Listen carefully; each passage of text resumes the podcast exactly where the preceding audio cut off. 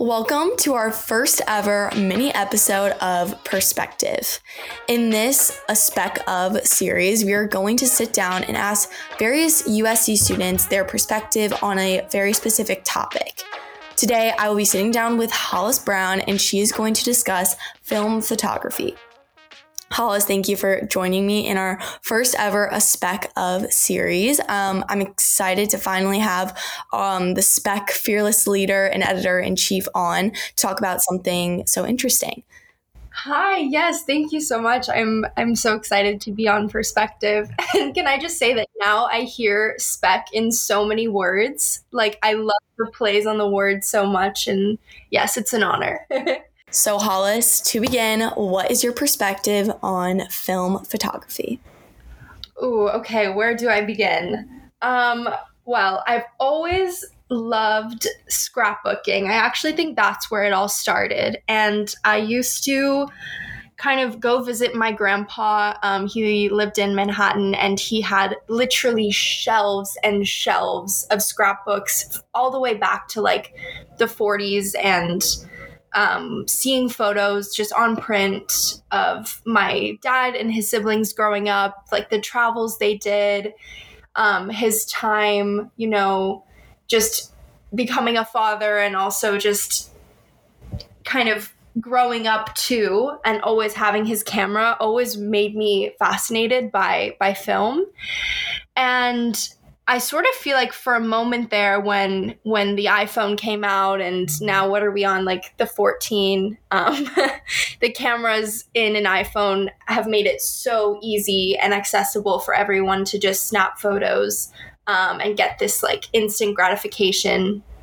But I think maybe like 2 years ago it probably was honestly like the beginning of the pandemic I found this old film camera that my my dad had. It was like this Pentax, and I started playing around with it. And I took like the photography classes in high school, you know, but it wasn't like it wasn't something I did regularly. And I was like, why not? Like I love I love photography, and I think I kind of got very focused on that instant gratification I was talking about of just taking photos on an iPhone and all of a sudden I had like 20,000 images in my camera roll and I'm like, oh my god how am i ever going to sort through these? Um, so i decided to start kind of investing in my own film camera and taking photos. And since the pandemic i bought my own olympus camera which literally does not leave my side. I bring it everywhere with me. And it's just this 35 millimeter camera that i take with me. And not gonna lie, getting film developed has become increasingly more expensive. It is a lot. It's an expensive hobby.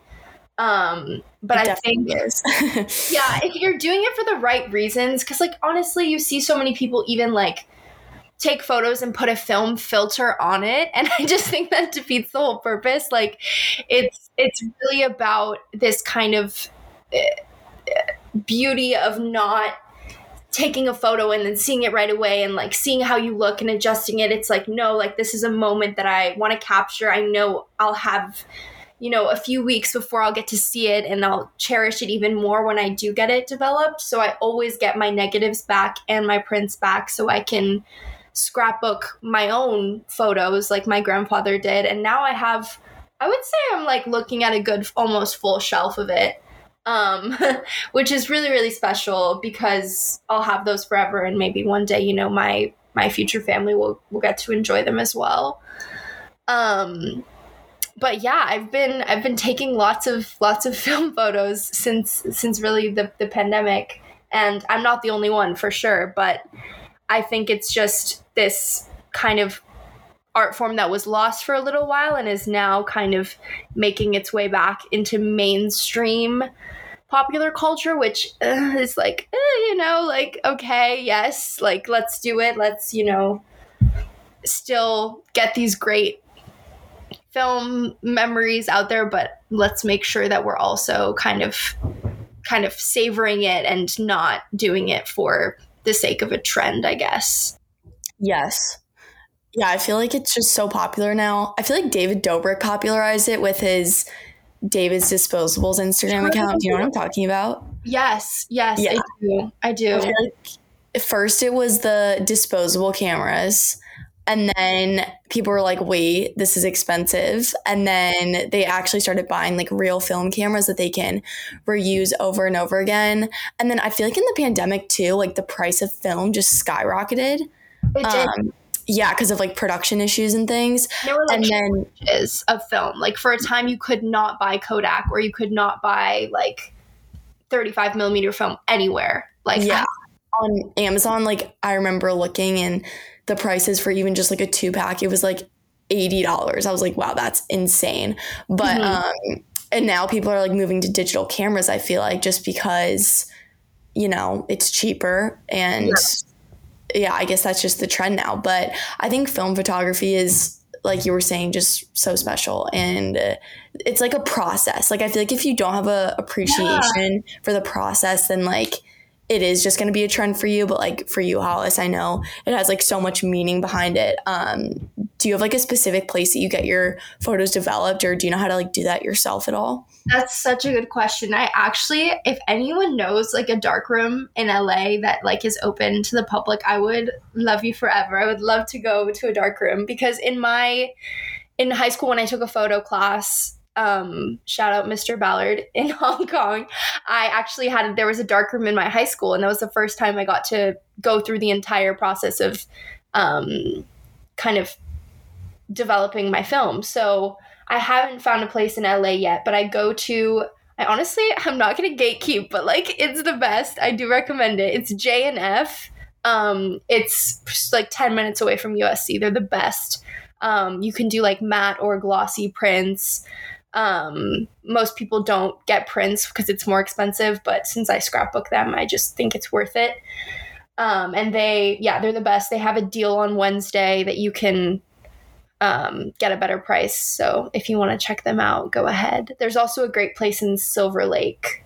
Um, what's the name of it? We used to go D and J. They all have letters. um, they're great too but yeah, if anyone knows of a dark room, like developing film is like just the coolest thing to do in person. I think a lot of people just drop them off and are like, oh, who knows what goes on back there. But no, it's like this very meticulous process of making sure, you know, everything is aligned, the process of dipping it in the different chemicals and then actually seeing it appear right in front of your eyes. It's like this kind of beautiful simplicity, I guess. Um, so yeah. I feel like for film too, the other aspect that makes it so special is that each photograph is so unique. And like with my film camera, I feel like it's just like I've dropped it a few times, so I feel like it's just I don't know, maybe not in the best shape, but all my photos or some of them get like this really cool overlap with other prints, I guess, or other parts of like the film roll. And it creates this like really unique image. And I guess people would be like, oh, that one's messed up. But like those are always my favorite images because they're so just unique, I guess. Yeah, like this perfect, like chaos of the photo. Like you're kind of like, whoa, that I did not intend for that like streak of light mm-hmm. in the mm-hmm. map to kind of come through or the neon of someone's like Halloween costume. Like I just got Halloween film developed, and there was someone in like a, a traffic. What what are they called there? With like the vest, um, traffic vest, and it kind of just was like electrified in the night, and there was this such a cool glare that came through on it, and yeah, I have a film account where I post kind of my own my own film images and I love it because I keep the photos to myself until I'm ready to share them on there and then my friends are all like, "What? Like I forgot about this." or like this was such a fun time. Like I'm so glad you captured this or whatever and it's just really cool to like rehash like past events and yeah, post them when you want. Um cuz yeah, you're not really doing it for anyone else. You're kind of doing it for your own memory like special vault I mm-hmm. guess. And what's yeah. your film account? Just to shout shout out. It's at Bubbet on film, B U B B E T on film. And it's kind of like a term of endearment that I came up with when I was like a little kid. So I like call people that. It sounds really weird, but no, it's cute. Yeah. Bubbet on film. Check it out. I'll link it in the podcast description below so people can check it out. Okay. Um, well, thank you, Hollis, for sharing what film photography is to you and your perspective on it. Um, make sure to follow Spec Mag at USC on Instagram as well. Maybe we'll post a few film photos on there. Sometimes we do. Maybe we should do it a little bit more. Um, but yeah, check there for film photos as well as updates about new full length episodes and mini episodes. So thank you, Hollis, for joining me and thanks for listening. Thanks. Bye.